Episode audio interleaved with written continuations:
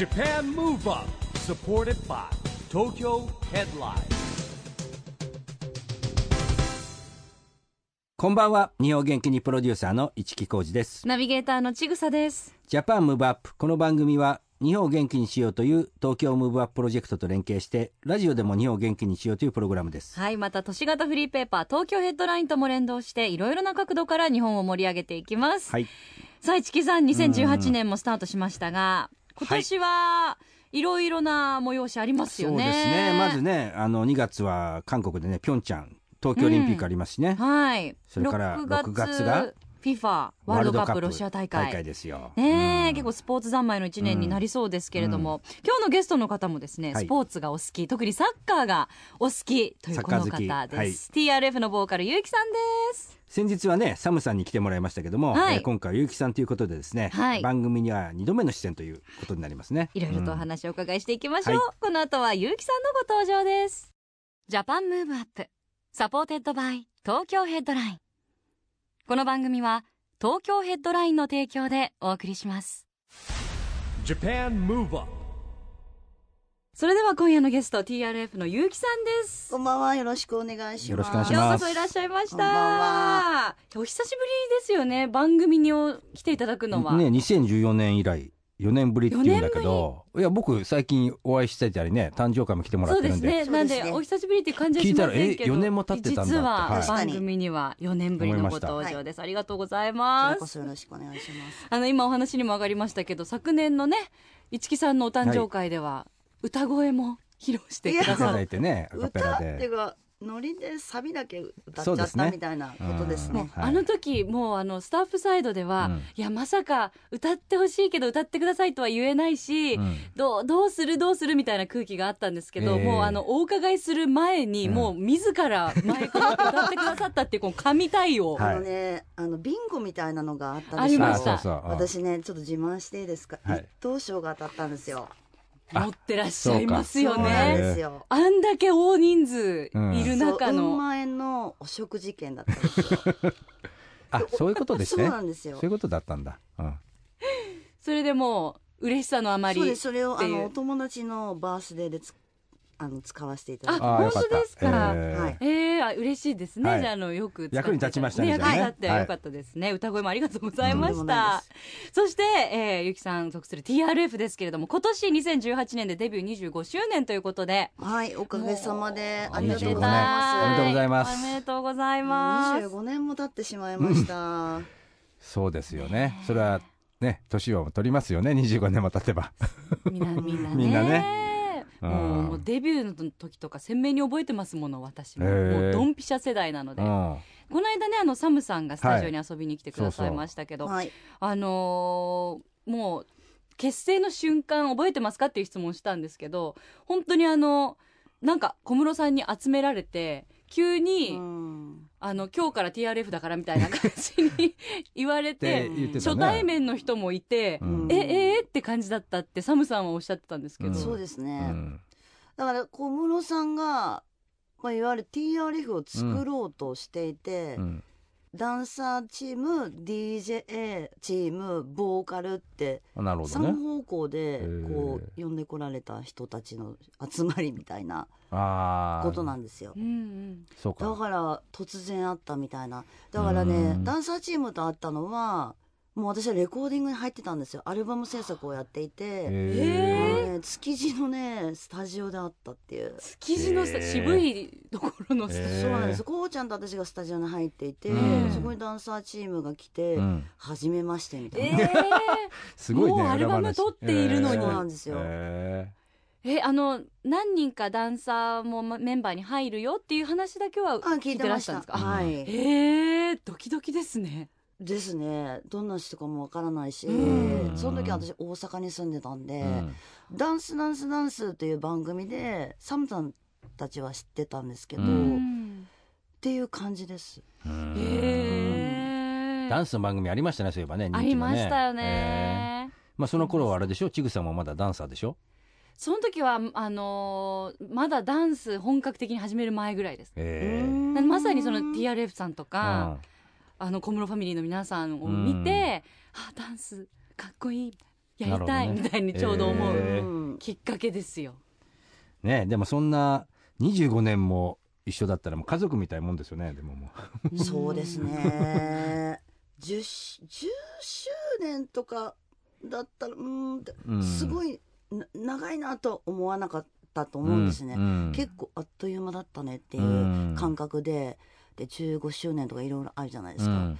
で25周年になるとさすがに年を取りましたっていう感じは25しますしよそのデビュー当時からすごくよくしていただいてるスタッフの方とか、うん。お友達も年齢を重ねてくるわけで、うん。ファンの方も私たちと同じように、まあ、結婚されたりとかいろいろあるので、なんかそこのね歴史をねあの聞くのも結構楽しいですうね。んでも本当ゆうきさんお変わりなくてトレードマークのあの、うんショートめの髪の毛も、デビューの時にあの友達がずっと髪長かったんですけど、うん。ゆうきさんカットにしたんですよ。突然ね突然うん。もうウルトラモテ出したんですよ。へそんな逸話が、ーうん。あるわけですか。そうなんですよ。へだからもういまだにでも本当にお変わりないヘアスタイルも、うん。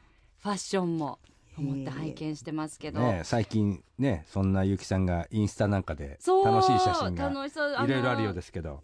5人揃った TRF のメンバーとのショットもね。そうですねたまにありますけどそんなしょっちゅうは、まあ、上げた方がいいんでしょうけど、うんしょっちゅうっていう感じ気が向いたら上上げるようにはしてるんですけど、あんまり仕事のことはっていうかプライベートの方が書い多いわけですよね。あ上げるの方が私は楽しいですね。う。んうんプライベートが結構そうさっき気聞いたらになる。見えない。そう見えない。だろうなっていうの分かってるんで友達になった人にも、うん。私生活が見えないとか結構言われるんですよ。うん。だからそういった一面をなんか知ってもらった方が楽しいかなと思って、うん。最近のインスタでは何が一番自分の中ではあり最ます？近ですうん。か、ほらさっきあの聞いた滝行の写真があるってそれは滝行じゃないっていう話だったんで。滝行って書いたやつは、うん。あれは去年ですね、うん。夏ぐらいにあのインドネシアにお仕事に行ったんですよ、えでライブをやってライブ終わって、えうん。ちょっと遊びに行けたんですよ。ラフティングっていうものを初めてやってもうなんか多国籍でえっ、とねマレーシアの人とフランスの人と日本の人とっていうええなんか6人ぐらい乗れちゃうんですよ、うんやられたことあります？ないんですよ。結構私めちゃくちゃ面白くって。結構スピード出ますよね、うん。いやでも危なくはなかったんですよ、へでそこのインドネシアの方がなんかこう掛け声を打ってくれると急いで漕ぐとかうん。ステー制みたいなのがあってで川も綺麗でしたしでそこの途中のポイントで休憩しないともう体がバキバキになるんですよ。筋肉痛で。えそんなハードなんですかラフティングそう。ってどなんかちょっと頑張っちゃうんですよ。楽しいから。あ。なるほどね。であとね、あのその下に結構階段でごっつい階段をすんごい下まで降りていかなきゃいけないんですよ。そういえば。うん。もうなんかナウシカに出てきそうな、ああいうところを降りていってで乗ってまた帰りも当然上がっていかなきゃいけないんですけど、うん。結構足パッキンパッキンになるなりますよ。えうん。ー。でその途中でねあの休憩ポイントが滝があるところでうん。ここで写真を撮ってもいいよみたいな。なるほど、うん。だからこうライフベストとなんかヘルメットみたいなのをつけられてるんですね。そうはい、謎が解けました。うん。えー、でもかなり。滝ね結構痛いですよ。すごい。水圧力そうですね。る限りでは、うん、もう飛び散ってますもん。ねそうそうそう。もう結構ゆうきさんの頭からそういうもバーン撃で。えでなんかこう商売上手なおばちゃんがビールを売ってるんですよ。そこで？そう。そこで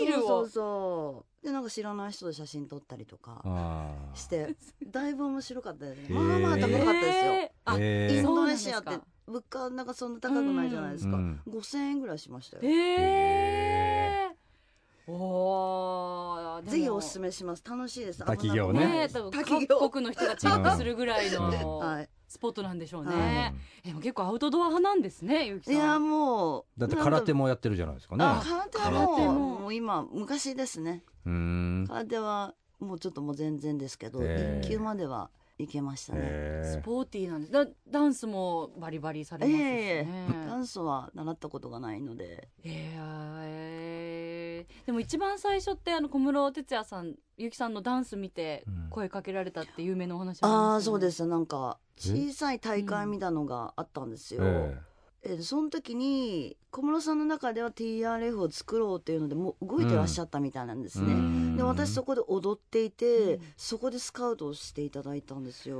なんで歌声発信じゃなかったって歌ことですよね。えなんでだろうあれ？それはねでもな確か全国をオーディションで回ってましたよね。そうです。あのマハラジャマーラジャとかキングクイーンクイーンとかねうんその時です。そうだ。あのーカラオケは何でしたっけ？2001年とかノバ21グループってあったんですよ。あはいでマハラジャの親会社だったんだけど、でやってた。それでそうそうそうあのー TRF のね、えー一応スタートからやってた ABEX のあの千葉さんっていう人がそこのノバグループの担当で全国回ってたんだもん、うん。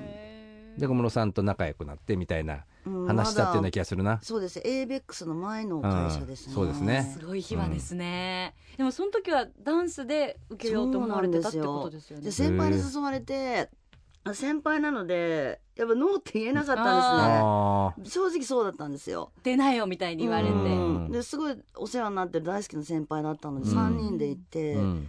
でセンターで踊ったんですね。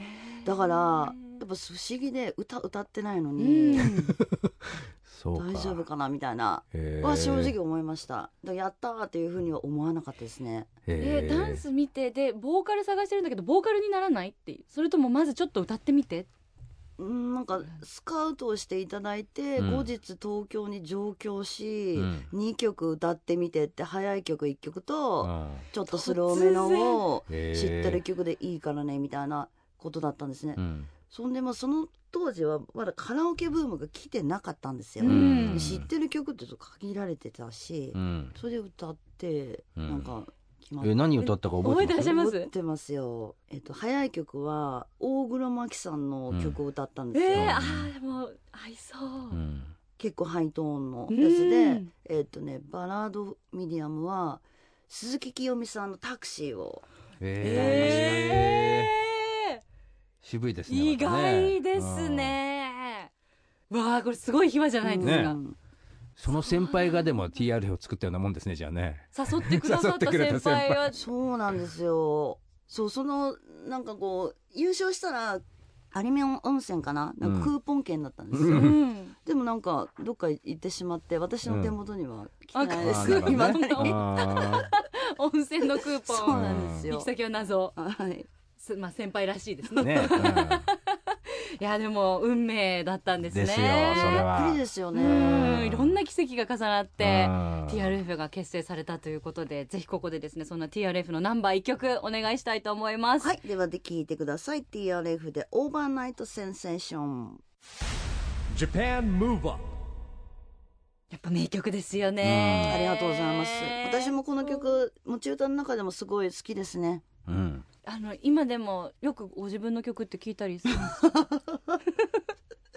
あまり聞かないですけど、もう結構昔のあのアルバム曲とか、うん。今聞いたらどんな感じかなっていううん。それはたまに聞いたりしますけど、へー出してきて。じゃあ昔の DVD とかは恥ずかしくてなんかあんまえーり見えないものです。よ、封印しなるほどますねね。自分では。そうですか、へーあでもなんかよくあのあこの映像ちょっとアイドルさんとかであこの映像は大人になってみたらなんかあこっぱずかしいって思うかなっていう映像と、うん。これはなんかいつ見てもなんか恥ずかしくないっていうパターンと大丈夫？2つあるじゃないですか。うん。TRF さんって全然見ても恥ずかしくないパターンかなと思うんですけど。うファッションとか見てると、恥ずかしいですよ。そうですかね。うん。まあでも、当時の本当にすっごい流行ったファッション確かに、うん。あのミュージックビデオとか見るとそういうのも蘇るっていうかあーでも結構海外で撮ってるのも多かったすですよね。かっこよかったですよね。うん。砂漠とか自然の中で撮ってるものも多かった砂漠行きまですししたね。死ぬかと思いましたね。でもこのミュージックビデオも本当にかっこよかったです。お送りしたのは TRF Overnight Sensation 時代はあなたに委ねてるでしたラジオで日本を元気にするプログラムジャパンムーブアップ一木工事とちぐさでお送りしています。そして今夜のゲストは TRF のゆうきさんです。後半もよろしくお願いしよろしくおま願いしすます。すそれからねあのゆうきさんはサッカー好きが結構有名ですよね。主に J リーグそうですうねん。一好きですね。もうずっとお好きなんですか？サッカーは。あのきっかけがえっと J リーグうん。発足しました、えー私たちのデビューと同じですっていうちょっあとーそういう1993年。なんかきっかけがあってすごく華やかでしたし、そのぐらいからサッカーを乱して、えでセリエ A に行ってでまた J リーグに戻ってみたいな、うん。もう深夜起きて見てたんですよ。えあーなんか録画しない派なんですよね？ええ。ちょっとテンションが落ちるんですよ。うん。だから、あの一回寝て起きてで見てもう一回ちょっとだけ寝てそれで出勤みたいな ことをしてえーましたね。へー。でも結構いろんな地を行ってますよね。そうなんです。イメージ的にはなんかあのね仙台とか私仙台サポなんですけど、あの東京駅からサクッと乗って1時間半で着くんで、うん。新幹線でね。なんかもうすぐです、あとはあの仙台の人たちの人柄が私すごい好きでう、うん。んなんかこう都会すぎず田舎すぎずっうん。ていうような感じが私すごく好きで、へー落ち着くんですよ。ううん。まあ、川崎行ったりまあいろいろ行ける時はなるべくスタジアムに行った方がより楽しめますね。だからほら僕らのラジオ番組よく来る水内武さんがね、あ一時期、あのベガルタ仙台にもいたね。いたじゃないですか。う。ん。そう水内さんがね結城さんなんて呼ぶか知ってます？何ですか？姉さん。姉さん。姉さん。姉さん姉さん姉さん。う ん仲よろしいんですね。たけちゃんはね。たけちゃんと姉さんたけちゃんはレッツにいた頃から知ってるんですよ。うん。で彼も全然変わらなくて相変わらず面白いです。し。面白いですよね。あんな綺麗な小倉さんっていうね、うん。方をあの、うん。奥さんに迎えられて、うん。全然ずっと変わらないですよね、うん。彼は。だから一木さんのバースデーの時もあったんですよ。うん。あそうですそうそうその時聞いたの僕なんかよ姉さん姉さんって呼んでるからえ？なんで姉さんって呼んでんの？いや昔からお世話になってましてみたいな。うねうんじゃあバースデーの時も結構お話しされたんですね。そうなんですよ。うーん。でも皆さんやっぱつながってらっしゃいますね。なんとなく。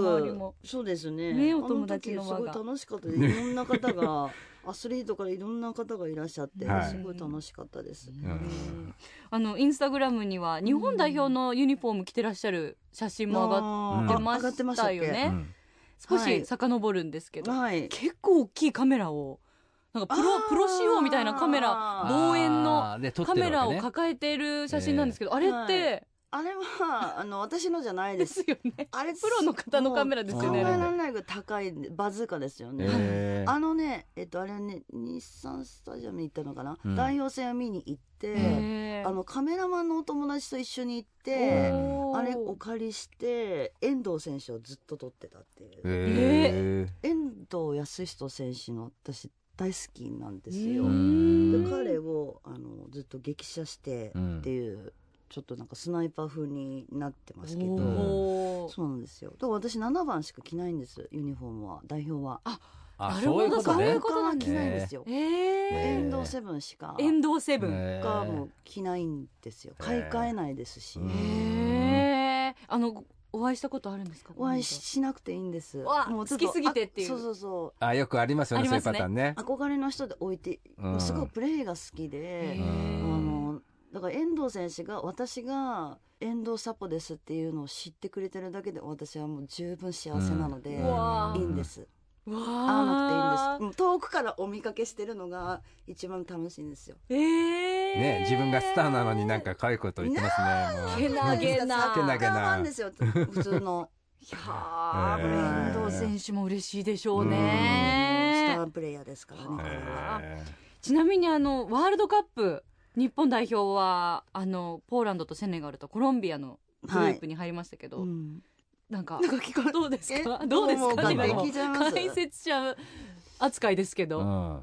結城さん目線で。くれたこと言っちゃっていいですか？お願いします。いやなんかもうワールドカップって本当に皆さんが言う通り何が起こるかわからないなっていうのが、うん。ワールドカップで。まずイタリアがワールドカップに行けないっていうのが、うん。私は悲しすぎて、うん。やっぱりイタリアチームがやっぱりワールドカップに出てるだけで花があるし、うん。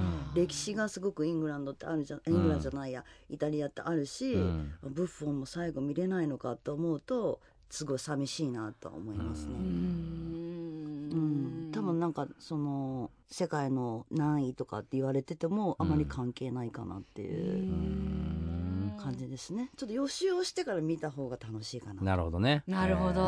やっぱそうかそうですよね。あもちろんでも頑張ってもらいたいですね。日本代表にもね。うんさあそして、えーサッカーもね盛り上がってもらいたいですが2020年にはオリンピック・パラリンピックもやってまいります。番組ではですね2020年に向けて障害者スポーツを応援しようという東京都がやってるチームビヨンドという運動がありましてこちらも市木さんサポートしてるんですよね、そうですね、あのーやっぱり今、オリンピックだけじゃなくて、パラリンピックの成功もね、うん。えもってで成功って言われてますから、まあ、あのロンドンのね、ロンドンオリンピック・パラリンピックの時からね、そういうふうに言われてるんですけども、うんやっぱり障害者スポーツってね、まあ、この番組にも出てもらう車椅子バスケの根木さんとか、いろんな方いますけど、うん、やっぱり知られないとね、見に行ってもらえないんでね。そうですね、うんで、まあ、そういうことでですね、番号を自分でつけて応援してもらうんですよ。はいでまず今日はですね、ゆうきさんのの、まずは番号をですね、自分の好きな番号をつけていただいて、その理由をはい、さっきの話のくだりでまさか。もうもうももうちょっと7番に7しかないなって感じですよね。遠藤セブンでよろしいですか？わ、はい。うん。かりました、はもう、ね。私ねあの、えっと、テニスうのん、すごい方いらっしゃるじ上ゃないですか、地さん、国枝さん？あそうそう国そうそう。枝さんですよね。そう。国枝さん、男性はね、すごいですよ。結構生で見たらすっごいハマりそう。音とかすそうごそうですしうん行かれます？パラリンピック見に僕はね、車椅子バスケだけ見に行きました。それは根木さんっていう方が、この番組出てもらったんで、一緒に活動してるんで、結構やっぱ車椅子バスケも激しいですよ、でも。あ人気あるしう。んあの、車椅子も車椅子バスケ用と普通の車椅子違うんですよね。で、ちょっと、この間、僕もちぐさも体験でやらせてもらったんですけど、でもやりだすとなんかこう、なんて言うんだろう、乗り物感覚でちょっと楽しいですけどね。楽しいですよねうんこう結構機敏になんか動けるよね。ブレーキとかターンとかすごいテクニックがないとそう、うんそうかおもしれないです。話にならないような、うん、そうですね。僕らは対戦つってもねまあなんて言うんだろう。普通の人たちとやってたんでプロの人ととやったら違うんでしょうねあれね、ね、ネギさんだけ参加されてましたけど、うん。やっぱりもうあのプロの方がボール取るともうボールさばきが全然違う。すごいかっこいいですよね。シュートもね、うんえー結構激しいスポーツだから上半身が強くいないとシュート入んないですよね、うんだって。軸がねね。ないとダメですからね。もう見どころ満載ですよね。でも遠藤セブンでユニフォームははい。受けたまわりました、ありがとうございます。さあそして今年いよいよ25周年の TRF ですけれども、はい。やっぱアニバーサリーイヤーだとファンも何かやってくれるかなって期待してしまうんですけど、いやもう今までのお礼をまず言わなくちゃいけないっていう、うん。ファンの皆さんとか、うん。もそもちろんなんですけどやっぱ25年あのうん。活動してきて一緒のお仕事をうんさせていただいたっていうか、あのサポートをしてくださったう、ん。もう数えきれないほどのスタッフの皆さんがいらっしゃるわけでまずはちょっとお礼を言いましょうっていうのがまず一番最初のえ。ーこうなんかテーマとしてるもので、そのライブをあのツアーじゃないんですけど、うん。2月の24日と25日に東京でライブをやりますね。ダイバーシティはい。ゼップですね。はい。うん。はいガンダムがあるとこですね。そうです。えだからトークを交えた感じのライブにしようかなと今ちょっと作ってる最中ーですえ。ね。トークって結構珍しいですよね。そうなんですよ。がっつりトークが入ってるっていう。はい。あとなんかちょっとプレゼントを用意しようかなとかうん。いろいろちょっと考えてます。へえ。もうやっぱ今やねこうさんがバラエティで活躍してますからね。ね なんか面白いことしてくれるんじゃないですかね。本当に、うん。こんなにあのバラエティの方になるって皆さんはでも予想って。なんかね、サムさんとかはね、うん。なんかそういう感じがしてたかな、みたいなことを言ってたのかな。で私はもう移動とかでもう相当、なんか一緒にいるんで、うん。なんか特に、なんでしょうね、バラエティの番組に出るとは思わなかったですけど、こういうコンスタントうに。んでももう、こうちゃんならではの、なんか彼独特の面白さっていうのが あるし、あと彼、落語がすごい好きなんですよ。意外とじゃあ研究してるんですね。そう研究というかね相当前から彼聞いてますね、あそうなんですか。なんか飛行機とかに落語のチャンネネルがあったいなたりすると何聞いてるのって聞くと落語だったり。あじゃあちょっと喋り方を。そう男子さんの T すシャツとかうん。もうなんか物販でなんか着てたりしますね。本当ですいや本当に一番好きみたいで。男子さんが。はい。へえ、まあ、ファッションも独特ですからね何もかも独特っていうことですね。らでも僕ねうん。コウさんと話してて思うのは、はい。意外と本人真面目に話してて面白いこと言ってたりするんじゃないかなって、気がしちゃったりするわけそうですね。本人は受けを狙って言ってないんだけど周りが受けてしまってるっていうね、っん。ていう感じはしますうね。でも確かにまあ結成当初は本当かっこいい DJ のイメージだったじゃないもうだいぶですか痩せてたもん痩せてたしあと格好つけてたし。うんでもその頃ドレッドとかでしたからね。そう思うとうん。きっとこれが本来の o さんでご自身としては自由にうん、あの楽しんでゴジラに似てるってゴジラの映画の宣伝とかなんかそういうのにもイベント出てましたよね。あれなんでゴジラに似てるんですかね？モアイ像とは言われてましたね。あ結構テレビでなんか音楽番組とか見て、うん。モアイ像だみたいなことは言われてましたね、それご自身大丈夫なんですか？大丈夫です。あ OK なんですか？はい。った。ね心もーだってゴジラは自分でインスタとかも上げてますよあそれで。ねえ。気に入ってんのかなと思ってゴジラ。好きですね彼。そういうとこがまたいいですよね、うん。なんかこういいよいいようんってこうノリノリにこう何でも受けてくださるところっていうかね。本当皆さんあの魅力たっぷりの5人 TRF ですけどじゃあ最後に結城さんのこれからの目標というか夢があればお教えいただきたいと思います。うん今年おかげさまでもう25年もね、うん。あのずっと続けられるなんてもう思いもしなかったことですし、うん。まず皆さんに先ほども言いましたけどあの礼を込めてあの皆さんにパフォーマンスとちゃんと言葉で伝えたいなっていううん。一年にしたいのと、その多分あっという間に過ぎていっちゃうと思うので、あのちゃんとこう噛み締めながら活動していきたいなもったいないですし、25周年をありがとうございましたっていうこととあとお祝いしていただくことって本当にないことですから、うん当たり前のことではないんでそこもちゃんとしっかり楽しみながら活動していきたいなと思ってます。なるほどね。はい。えありがとうございます。ーいい年になりますよねきっとね。ぜひそうしたいですね。2018年本当に楽しみにしてます、えー、またスタジオにもぜひ遊びにいらしてください。本当にどうもありがとうございました。今夜のゲストは TRF のゆうきさんでした。ありがとうございました。Japan Move Up,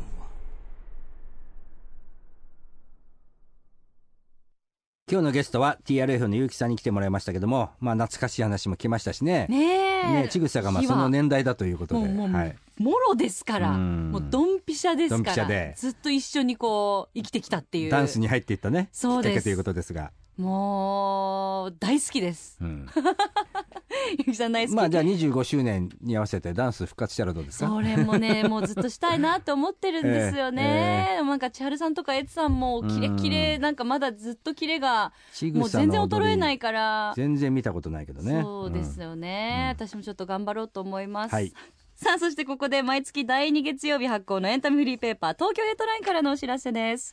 フリーペーパー東京ヘッドラインは東京ヘッドラインウェブも充実しています。東京ヘッドラインウェブでは従来のフリーペーパーと連動した著名人インタビュー記事などはもちろんウェブサイト限定の記事が大幅に増加しており Dream Aya さんのフォトコラム「フォトバイあや」 EXILE TETSUYA さんのダンスの道黒田裕樹さんのハイパーメディア人生相談黒谷友香さんの「友香のもとなど著名人による連載コラムをお届けしています。また新たに連載として始まったリレーインタビューシリーズ LDH バトン夢では LDH 所属のアーティストやあっと驚く方が今後登場するかもしれませんよ。気になる方は今すぐ東京ヘッドラインウェブチェックしてくださいね。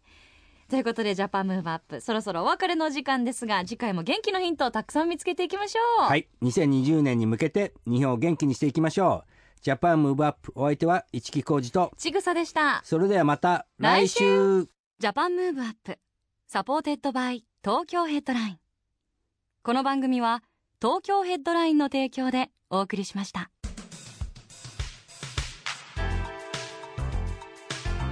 Japan Move Up